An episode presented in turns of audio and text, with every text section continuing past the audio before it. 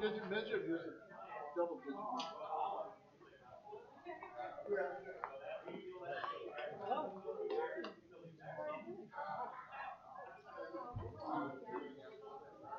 So you're on terminal leave?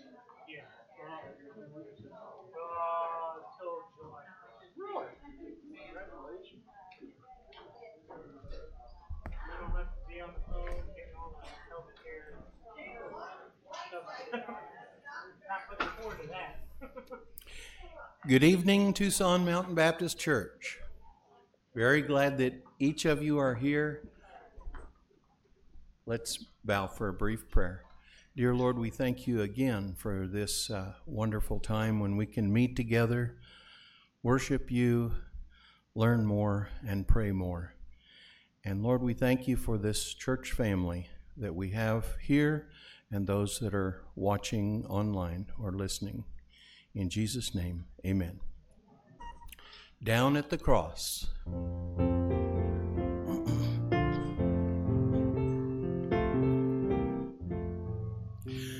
Down at the cross where my Savior died, down where for friends and for sin I cried, there to my heart was the blood applied. Glory to his name. Glory to his name. Glory to his name. There to my heart was the blood applied. Glory to his name. I am so wondrously saved from sin. Jesus so sweetly abides within. There at the cross where he took me in. Glory to his name. Glory to his name. Glory to his name. There to my heart was the blood applied. Glory to his name. O precious fountain that saves from sin, I am so glad I have entered in. There Jesus saves me and keeps me clean. Glory to his name. Glory to his name. Glory to his name. There to my heart was the blood applied. Glory to his name. This fountain so rich and sweet. Cast thy poor soul at the Savior's feet. Plunge in today and be made complete.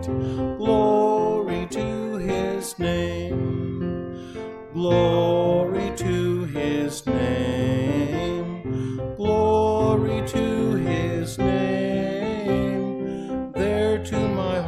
Was the blood applied. Glory to his name. At this time, uh, uh, Warren has a brief announcement.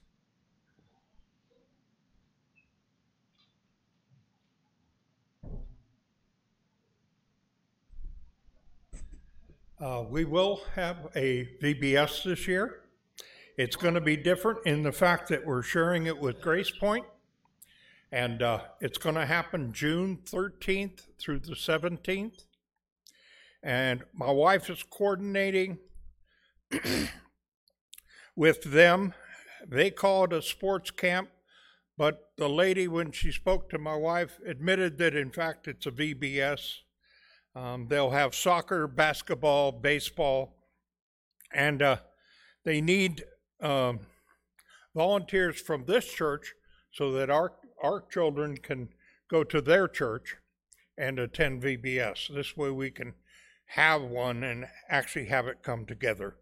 Um, if you have any questions or would like to volunteer, please see my wife. She'll be here Sunday. Um, thank you.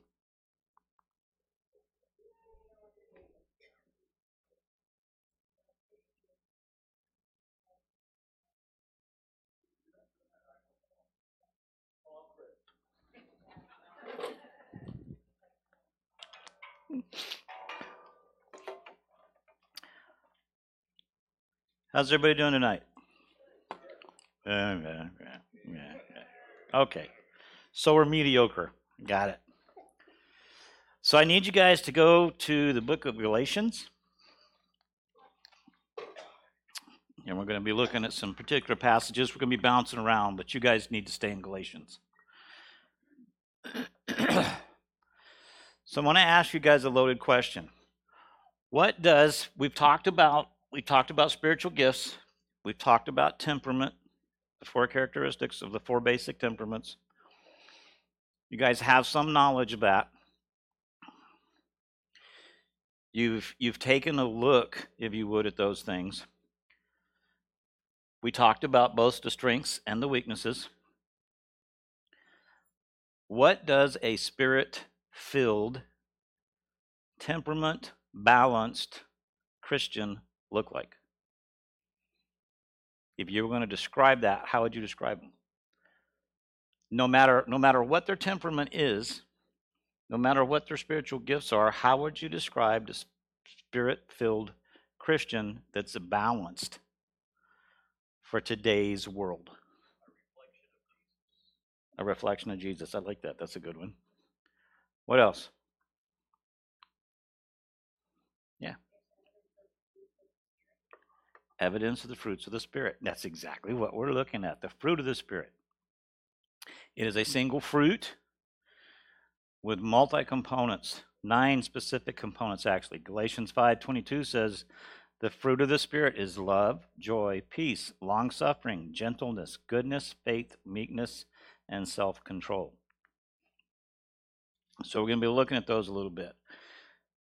Uh, spirit-filled temperament does not have weaknesses. Now, I'm talking about a spirit filled temperament, not one that is not spirit filled. And that's why we're going to focus on this tonight. The books that we've ordered should be here at the end of this week. So next week we'll be set up a little differently so that we can do that uh, um, temperament profile so that everybody can understand. And then we'll put probably two more times. We'll do the profile one time, and then we'll put the spiritual gifts and the temperament part together. Okay? But anyone filled with the Holy Spirit, whether they're sanguine, choleric, melancholy, phlegmatic, doesn't matter. They're going to manifest these nine spiritual characteristics if they're filled with the Spirit. If they're not filled with the Spirit, there's going to be some issues. And we talked about some of those.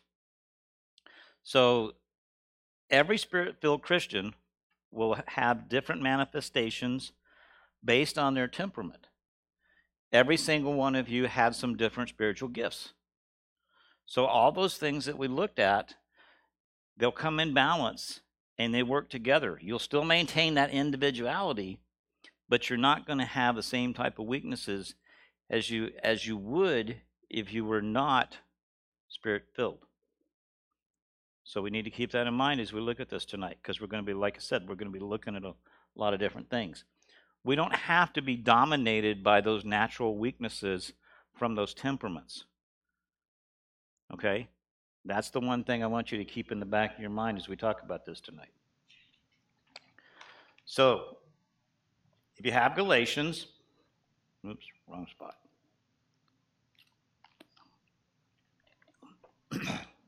Verse 5 talks about freedom and talks about living by the Spirit. So I'd like someone to read, if they would, verses 16 through 18 in chapter 6, or chapter 5, I'm sorry. Chapter 5.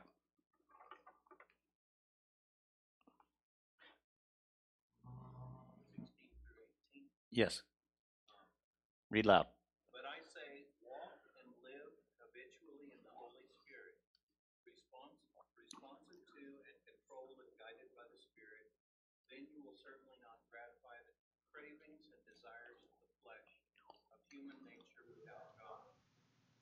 desires of the flesh are opposed to the Holy Spirit, and the desires of the Spirit are opposed to the flesh. For these are antagonistic to each other, so that you are not free, continually withstanding and in conflict with each other. So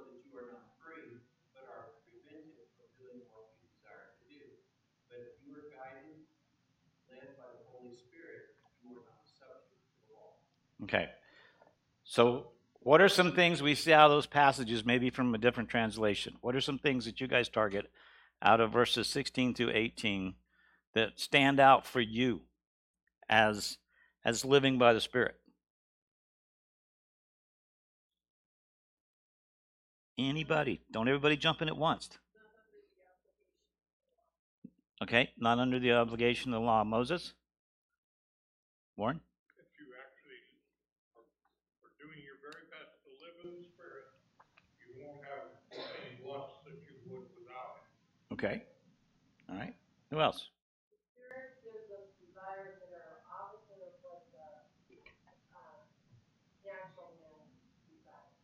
Okay. So we have those fleshly desires, and then we have the Holy Spirit's desires. And the NIV that I'm looking at says they are in conflict, direct conflict with one another. So that's something we have to think about. So, this natural man, there's always going to be a tension, if you would, between the natural man and the, the Holy Spirit that dwells within us. So, let's think about this. These characteristics, these nine characteristics love, joy, peace, long suffering, gentleness, goodness, faith, meekness, temper- temperance, and self control. Who's the best example of that? Jesus, right? He was he was the perfect supreme example of all that. Why was he that way? Not because he not just because he was God's son, but why was he that way? He stayed connected to the Father. The Spirit lived in him and lived he lived because of the Spirit. All that ties together all these characteristics should be representative or should represent us as God's children. We should carry those same characteristics. What happens when we don't carry those same characteristics?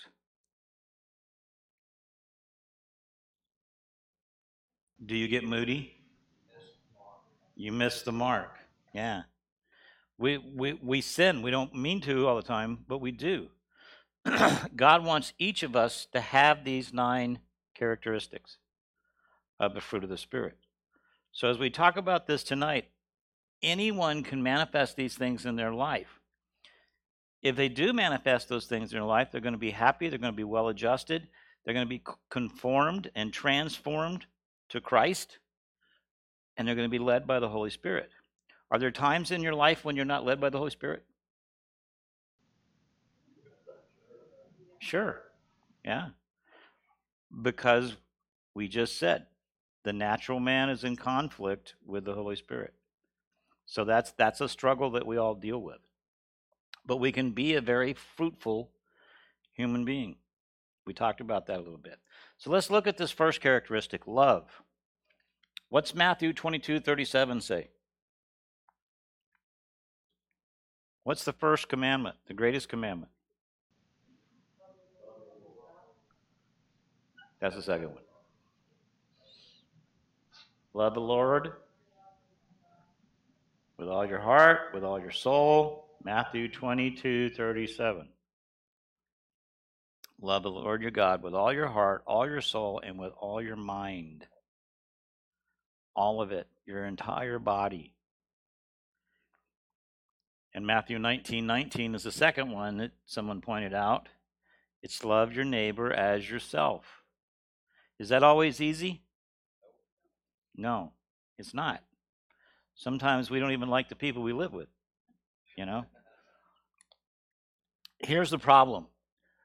As as as a child of God, even as a child of God, we're human beings. And because of that, we were born selfish and greedy. Would you agree with that statement? Anybody disagree with that statement? Because if you do, you need to reread. because of that selfishness and greediness that we are born with, it that love causes some of us to really be more interested in things that we want rather than the kingdom of God. But as we allow the Holy Spirit to take charge of our life, He's able to make sure that we surrender those things that we want as compared to the things that God wants. It's an ongoing process. Do you guys think it ever ends? No. Not not in this physical body, right? That's the problem. Even though we might love our neighbors, and there's some individuals because of their temperament that have those natural tendencies, more natural tendencies to to be more humanitarian minded, to love people more than we might, depending on our temperament. But that doesn't mean they can't develop these characteristics of the fruit of the Spirit and utilize them to become even more spiritually minded. So, as we think about that a little bit, the love described here is, is not just meant for admiration or compassion. Turn over to Matthew 5:44 for me. Matthew 5:44.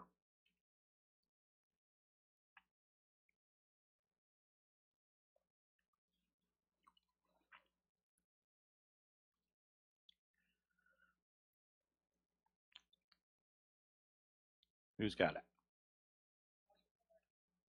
544. Got it, Larry?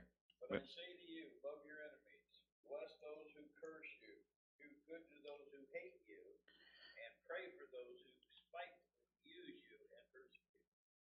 How easy is that to do? I mean, we're going to talk about that a little bit Sunday, but I mean, that's really something that's tough to do. You know, but it also says that in Matthew five that he says that you're blessed when people do that to you. Yeah. You're absolutely right. But in the Beatitudes, which is prior Is that kind of love natural for us? No. So it can only be done through the power of the Holy Spirit. We can't do it in our own heart, mind, and soul. We have to have the Holy Spirit dwelling within us to have that. We said that the 12 apostles represented all four of the temperaments. You know, we talked about that a little bit. In John 13 35, Jesus said this By this, all will know that you are my disciples if you have love for one another. Do you think there's churches today that could avoid heartache and heartbreak if they would follow Matthew 5:44? Do you think church conflicts could be done away with? Do you think if members were completely filled with the Holy Spirit and acted that way towards one another that there would be less issues? If they would if they would just put forth the fruit of the spirit in Galatians 5 if they just follow that one verse what kind of difference would that make in churches across America? Supernatural love is not limited by our temperament because every single one of these characteristics can be put into us through the power of the Holy Spirit. Now, while a choleric, remember what a choleric is? He's a D type personality, he's that A type personality. He's hard driving, hardcore. He always wants everything now that person may have to go to the Holy Spirit and lean harder on the Holy Spirit in regard to this humanitarian and, and love issue of this part of the fruit than maybe the sanguine. Because remember, the sanguine loves everybody. They, they, they're the life of the party. They'll talk to you if you stand still long enough. And they'll share what they have to share with you. They just want to love on you. They're more, they're compassionate, they're tender hearted. All those things come in to play. Okay? Jesus said in John 14, 15, If you love me, keep my commandments. If you love me, keep my commandments. So I want you to ask yourself, how obedient am I to his commandments as they're revealed to me in his word? How obedient am I to his commandments as they're revealed to me in his word? Have all of you hit the perfect mark yet?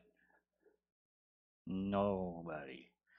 Listen, if we're not if we're not hitting those nine characteristics of the fruit of the spirit then then we're not completely filled with the spirit i know that sounds harsh but i want you guys to think about that for a little bit and we may come close but it has to be an ongoing endeavor and an ongoing process. So let's think of the second one. And we talked this about this one last couple of weeks in service. Joy. The second characteristic of a spirit filled person is joy. What does that look like? R.C.H. Lenski, the great theologian from the Lutheran Church, said this Joy is one of the cardinal Christian virtues. It deserves the place next to love as it has. Pessimism is a grave fault. It's not a pointless, silly joy such as the world accepts today. And this, this was almost 100 years old. As the world accepts today, it is an enduring joy that bubbles up from all the grace of God in our possession, from the blessedness that is ours, that is undimmed by any tribulation. See, stuff is going to come into our life that we're not going to be able to control. And we talked a little bit about joy and the difference between joy and happiness a little bit last couple of weeks. The joy provided by the Holy Spirit is not limited or bound by our circumstances. And a lot of times that becomes a problem. A lot of people confuse happiness with joy. And even a lot of Christians do it. Happiness is something that just happens because of the arrangement of our circumstances. Like Pastor Jay said, happiness was a happening thing. But the joy of a spirit filled life is characterized by looking not at the circumstances. You can have joy in spite of the circumstances. That can only be given to us by the Holy Spirit. Only.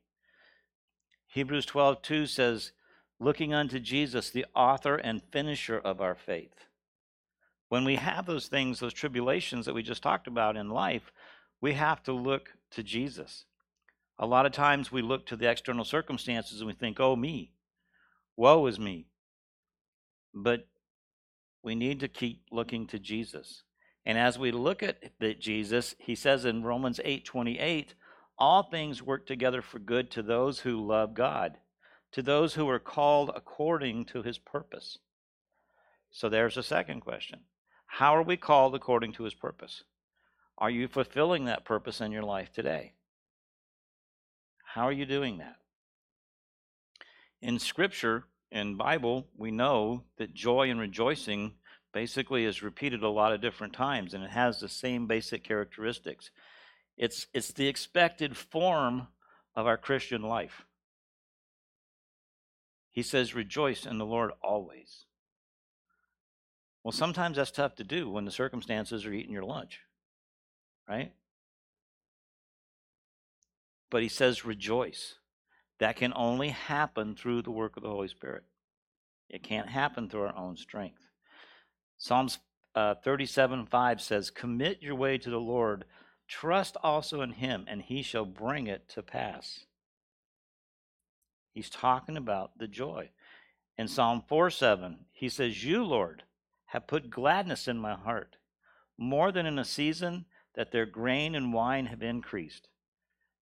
And, and he's using the agricultural uh, components there.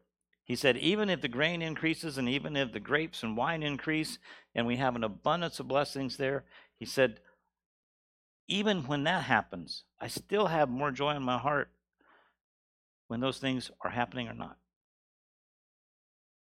He just tells us over and over again. Philippians 4 4. Rejoice in the Lord always. And again, I say rejoice. He tells us over and over again. Where was Paul writing that from? Where did he write Philippians from? Prison. He was in a dark dungeon deep in a hole somewhere. But yet he was able to say, Rejoice. I don't know about you guys, but if I was down there, I don't know if that would come out of my mouth. How could he say that? Because he knew without a shadow of a doubt he learned to experience joy in that spirit filled life. He learned con- to be content in whatever state he was in, with much or with little. That's a tall statement. In Philippians 4:11 he said, "I have learned that whatever state I am in, I can be content or I will be content.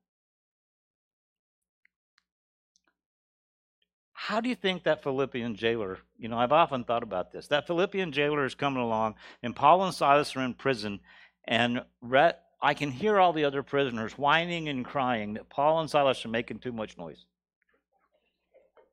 Because they're singing and they're praising God and they're singing hymns. You ever think about what that poor jailer must have thought?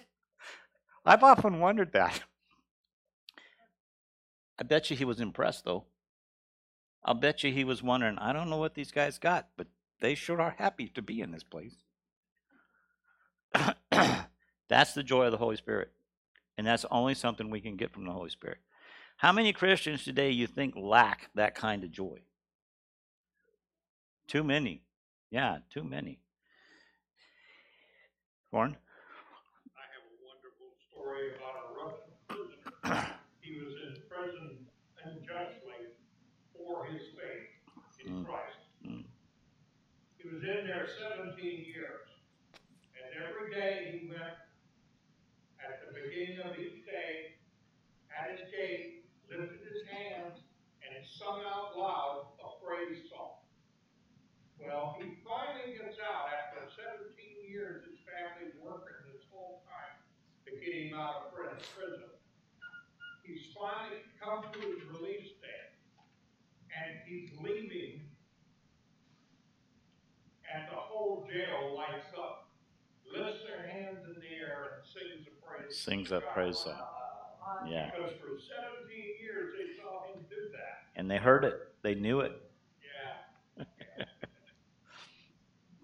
Listen, that supernatural joy is available to the spirit filled Christian. But it's only available to the spirit filled Christian after they accept Christ as their Savior. And that's something that I think sometimes we really struggle with trying to get the world to understand. And it's not maybe that we don't try, but they don't get it. They look at us as, as something foreign. Jesus said in John 15 11, and we covered this just last week. Jesus said, These things I have spoken to you, that my joy may remain in you, and that your joy may be full or complete. He also stated in John 10 10 that we covered several weeks back I have come that you may have life, and that you may have it more abundantly. He comes to give us the good things in life to help us understand that those things are available to us and they're available to those who accept Him as Savior and Lord. But it's an ongoing struggle. That abundant life can only reveal itself with the joy that He gives us after someone accepts Christ. Martin Luther said this God does not like doubt or dejection. He hates dreary doctrine, gloomy and melancholy thoughts.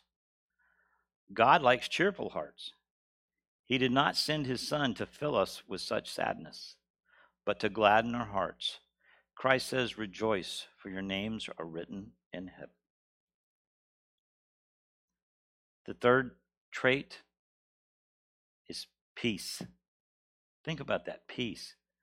You always hear about this this this funny little thing, you know, what do you pray for? World peace, P A A S. But that's not that's not really what we're looking for, right? When are we going to have world peace? Right after Jesus comes, right?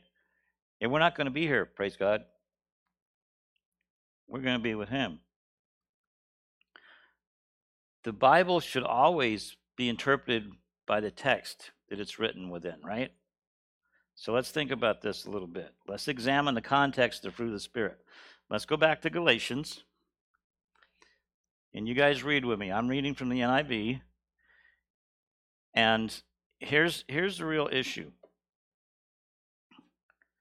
The verses that precede 522 tell us the things that the world is made of right now, and we see it, and we're seeing it more and more. Look at 19 through 22. The acts of sinful nature are obvious sexual immorality, impurity, debauchery, idolatry, and witchcraft, hatred, discord, jealousy, fits of rage, selfish ambition, dissensions, factions, envy, drunkenness, orgies, and the like. I warn you, as I did before, that those who live like this will not inherit the kingdom of God. He's reminding them over and over again of this kind of stuff. Paul's bringing it back to the forefront. Paul describes not only the works of man, but in 22, he tells us the works of the Spirit. And he says that the works of the Spirit can squash those things and squelch those things. But we have to allow the Spirit to come completely in. The further we go away from God, the more those things in 19 and 20 come out. It's just a known fact. This peace that he's talking about here, I want I want you guys to understand this. I know some of you already do. But it's it's actually a twofold peace. He's talking about a twofold peace. He's talking about peace with God. He says in John 14, 27, Peace with God, Lord, I have leave with you. My peace I give to you. The peace that he leaves with us is peace with God. Now, what does that mean specifically? Think about this. Human beings outside of knowing Jesus as their Savior, they don't have the peace with God. Why? Because their sin is always before them. Their sin is always there. They, they, they somehow intuitively know that they are a sinner. They don't want to admit they're a sinner, but their sin is always before them. And because of that sin, being there and they've not accepted God's forgiveness, they can't have peace with God because there's a tension. There's a battle going on within them because they know somehow, some way, someday, there's, they're going to have to give an account for that sinfulness. And then the second piece is the peace of God. The peace of God is something else. He talks about it when an individual accepts Christ as Savior, we know two things take place. He invites Jesus into his heart, and Jesus saves him and forgives him of that sin. But also, he immediately cleanses them of that sin. So he can have that ongoing peace with God. But the peace of God's a little different.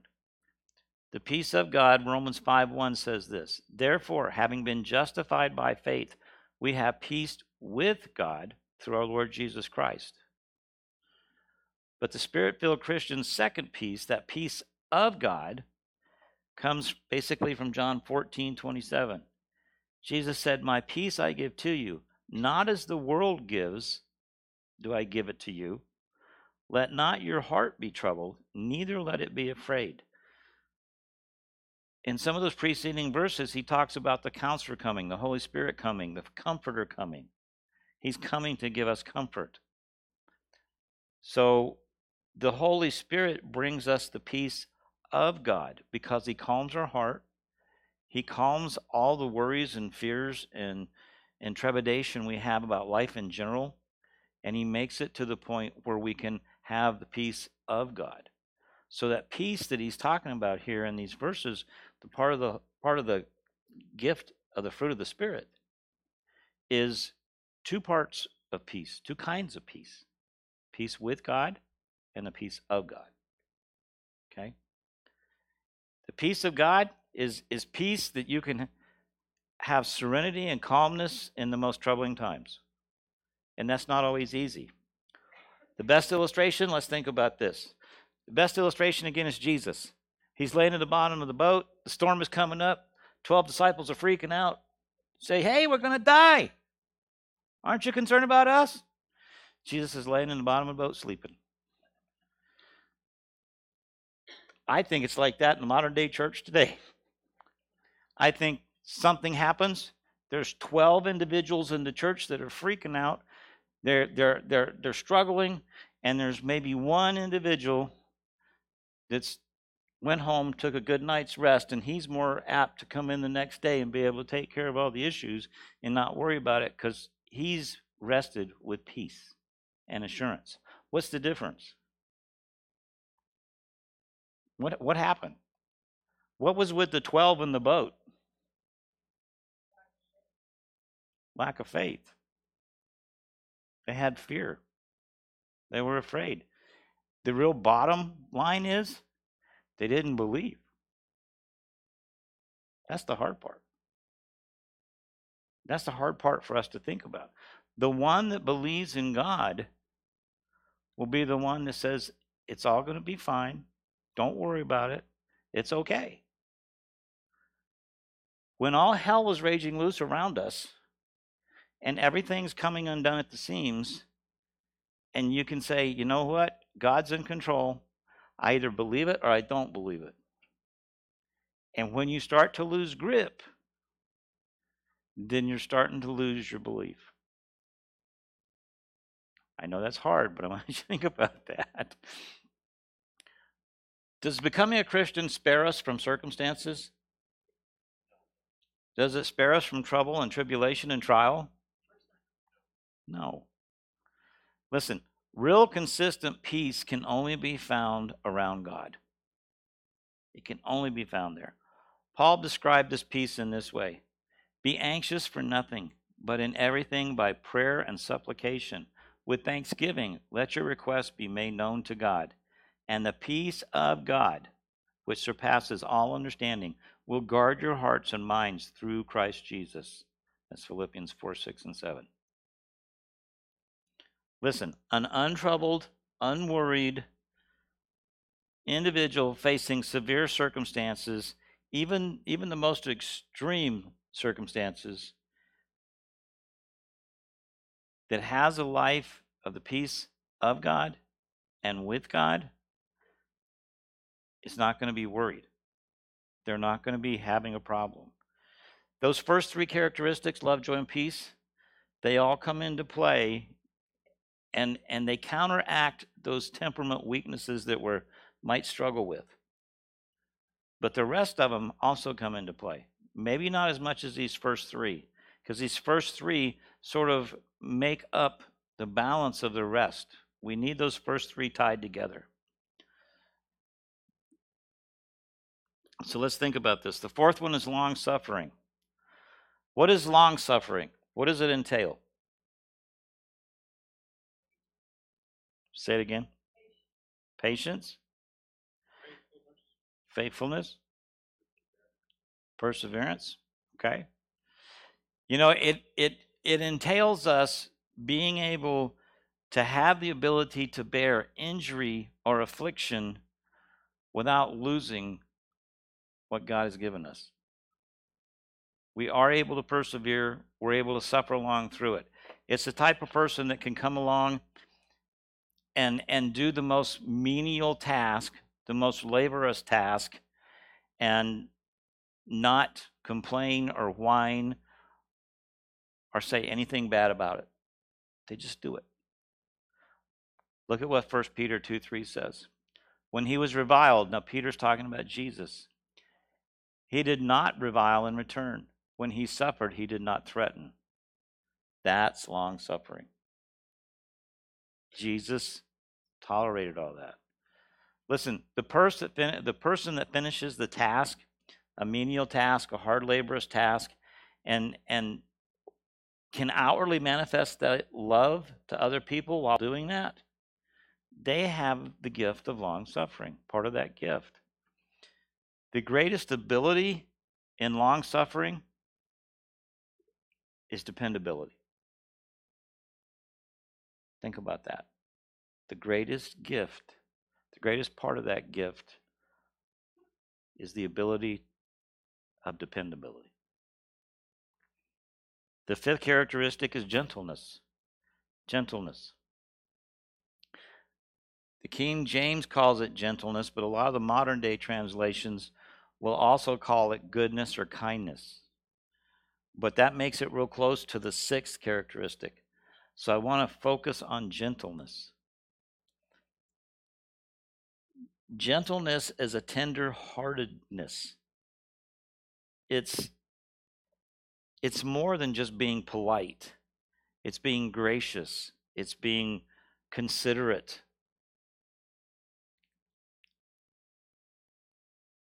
Does the world have a lot of tenderheartedness today? What do you think? Yes, no, maybe so? No? Huh? The cause?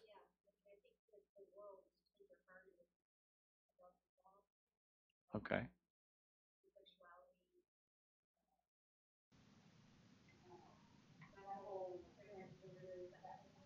Okay.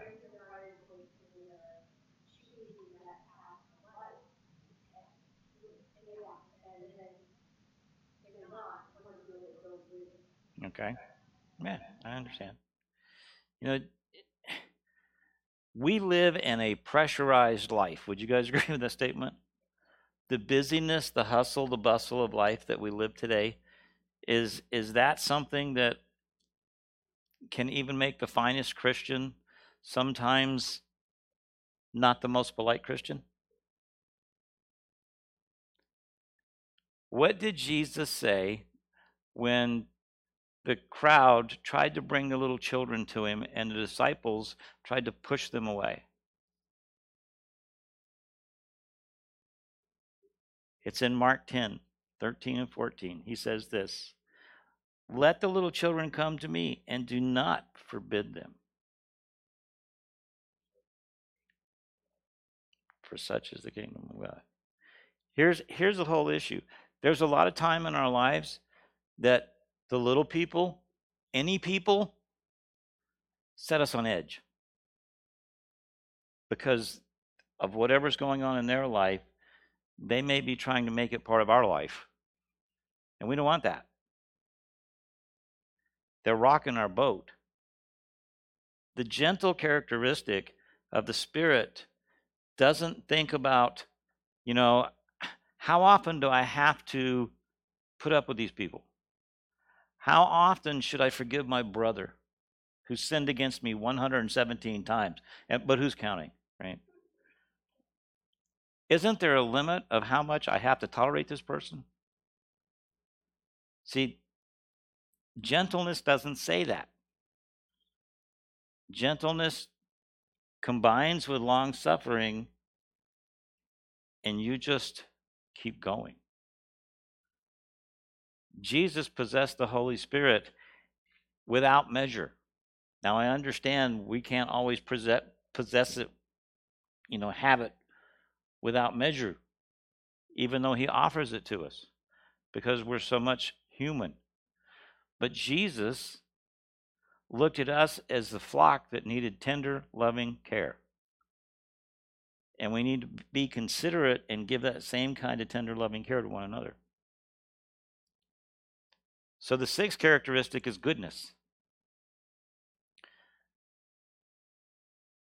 goodness can be described more as um, a generousness of self and your possessions. It's benevolence in its purest form. If you're benevolent, then, then you have that part of that gift of goodness, the filling of the Spirit. Paul told Titus that young preacher when he said in Titus 3 8, those who have believed in God should be careful to maintain their good works. Listen, we said earlier we're selfish by nature. That's, that's a given.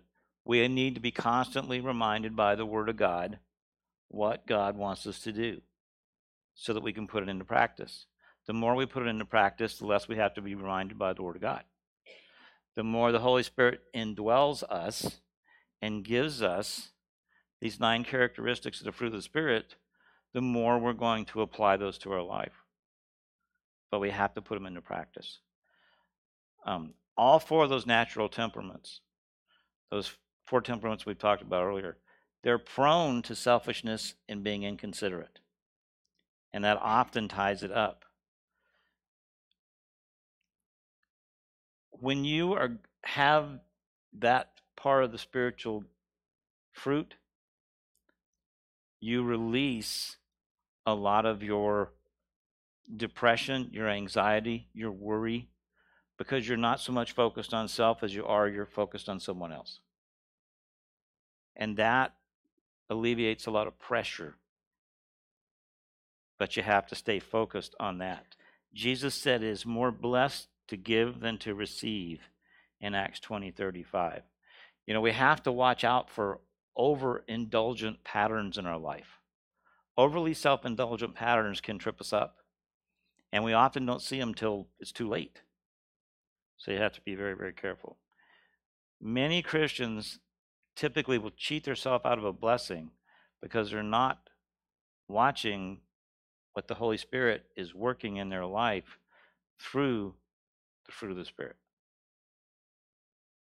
It's not always easy. D.L. Moody once said, when he was asking to be led by the Spirit, to act upon the impulses that come to my mind, they provided they do not violate any known truth or scripture, is a good rule to follow. It pays rich dividends in mental health of the life of every giver.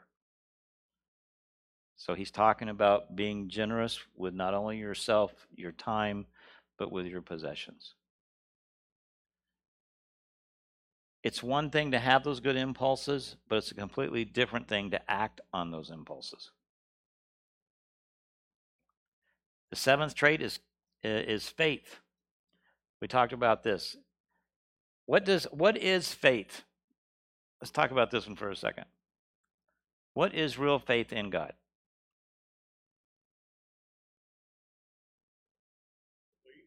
Belief? Say it again.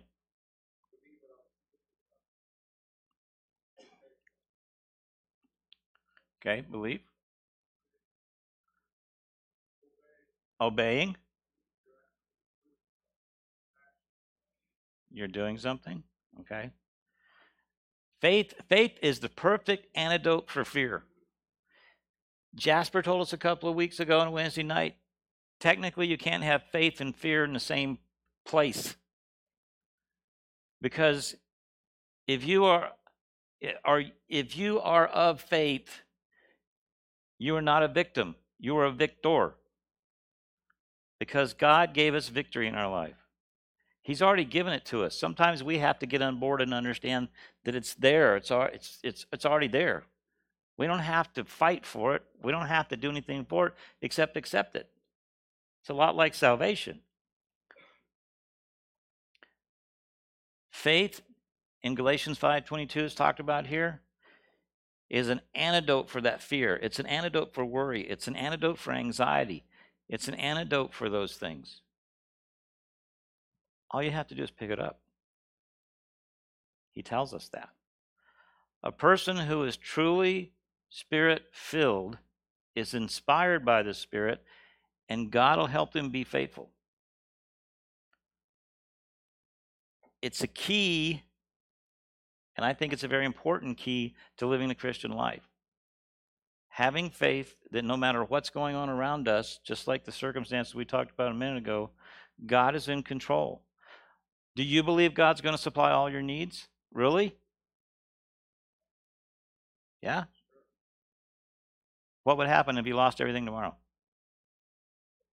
What would happen if you were modern day Job and all you had was your spouse that said, Oh, why don't you just curse God and die? What would happen if you lost your kids, you lost your house, you lost your car? I mean, you ever play these scenarios over in your head? I do. What would you do?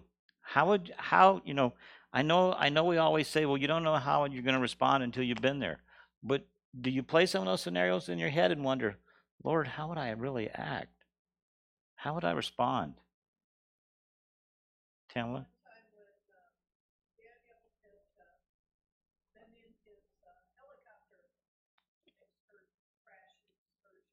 Mm.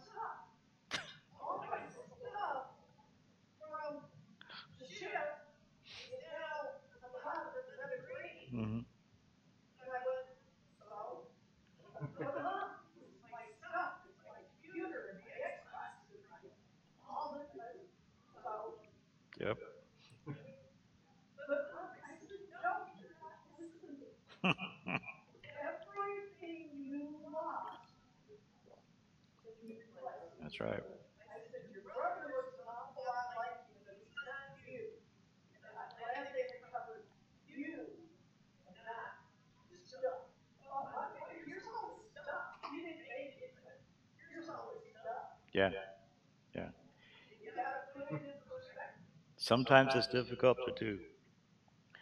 We have to remember that if God will supply all our need, our faith is what brings us through that.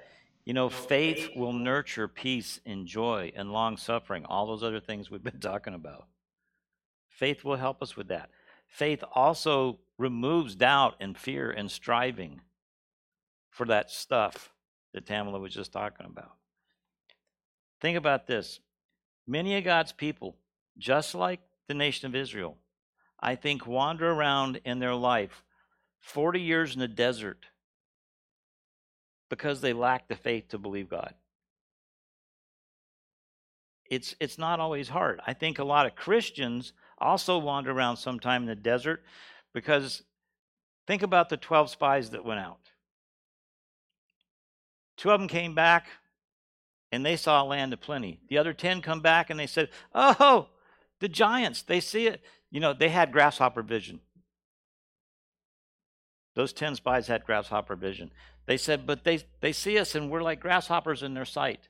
Do you really think they got close enough to those giants to ask them? No, they didn't. Unbelief always causes fear, it always limits God's use of your life. He tells us that over and over again. The Bible teaches us that there's two specific sources of our faith. The very first one is the Word of God. Romans 10 17 says, Faith comes by hearing, and hearing by the Word of God. The second one is the Holy Spirit. He's made it clear in Galatians 5:22 for us. He said it right there. If your temperament is conducive to doubts and decision and fear, then you need a more infilling of the Holy Spirit. That's just. That's just the way it is. God gives victory in Jesus because he says this in Psalm 27 14. Wait on the Lord, be of good courage, and he shall strengthen your heart. Wait, I say, on the Lord. The eighth temperament, or eighth trait rather, of the Holy Spirit is meekness. Listen, if a person is naturally proud and arrogant, it's harder for them to have meekness. If they're egotistical, it's harder for them to have meekness. Um, the Holy Spirit fills the heart, and it'll help them become humble as they submit to the Holy Spirit's work. They can become very mild and submissive, but the Spirit's got to work on. Got to work on them. Jesus, again, is that excellent example of meekness. The creator of all of us, the creator of all of humankind, mankind, the world, humbled himself to death, even death on the cross. So that's the greatest example we have.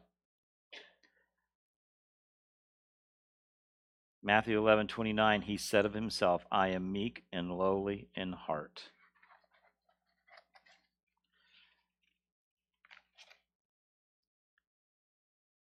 In Matthew 26, 53, he says, Do you think I cannot now pray to my Father, and he will provide me with more than 12 legions of angels? How then could the scriptures be fulfilled that it must happen this way? Listen, such meekness is not natural, it's supernatural. The only way we can obtain these, these components of the Holy Spirit's fruit is to make sure that we submit to God we submit to Jesus. It's only through that supernatural indwelling of the Holy Spirit that we can do that.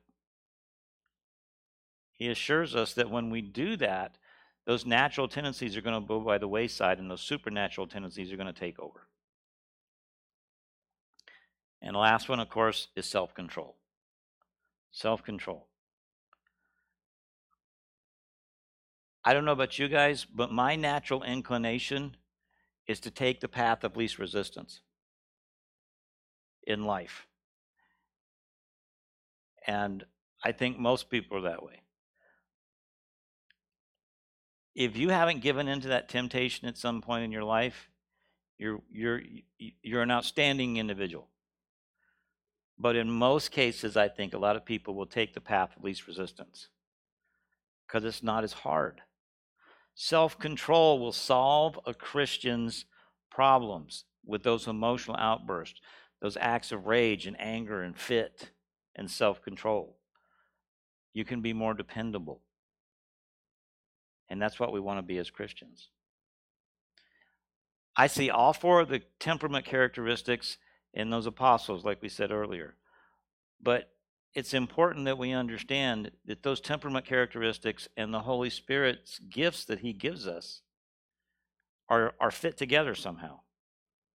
And as we look at those, hopefully next week, if the books get here, we need to remember that no Christian can be a mature, complete Christian without exercising those gifts and without learning to control those temperaments, those weaknesses in our temperament. So if we take on these these nine characteristics of the Holy Spirit has for us, and we apply those to those weaknesses, they're going to come out as strengths. He tells us that over and over again. Okay? So think about this. Sanguines are generally, and if you turn out to be a sanguine, I'm not nudging you, I'm just telling you. Sanguines are generally too restless and weak willed to do a prayer time. Getting up a few minutes earlier to have a regular Bible reading and prayer time is usually too rough on them. Why? Because they want to get up and get going. They're the life of the party. So that's part of the temperament that they have. The cholerics, because they're strong willed and so consistent, they're consistent and they can they can make they can will themselves to do just about anything but the problem is they don't see the reason for putting it into practice. Their nature of self-confidence even after they're converted says that you know uh, there's more important things i can do. I need to be planning my day. I need to be putting my calendar together whatever. It's not practical enough for them. John 15 5 says without me you can do nothing. They haven't learned that one well enough yet. Melancholies, their temperament is probably the one that will have the most success of maintaining a regular devotional life. Because it's important that we understand that all four of these temperaments that we talk about,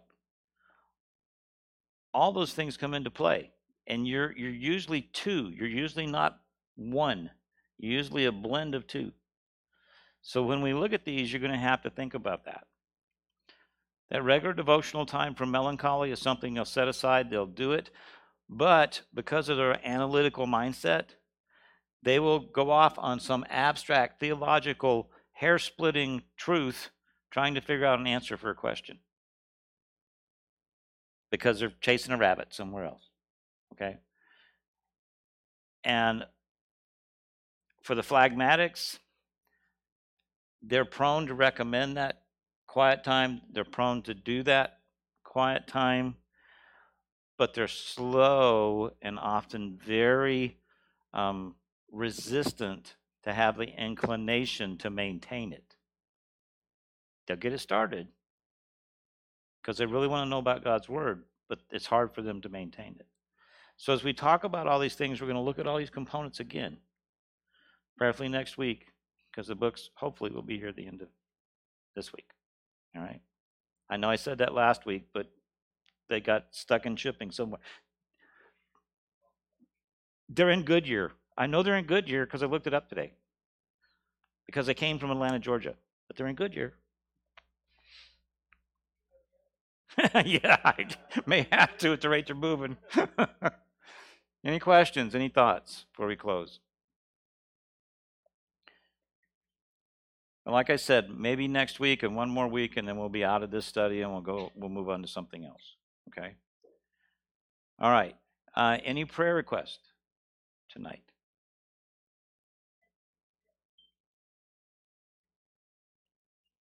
Go ahead, Dennis.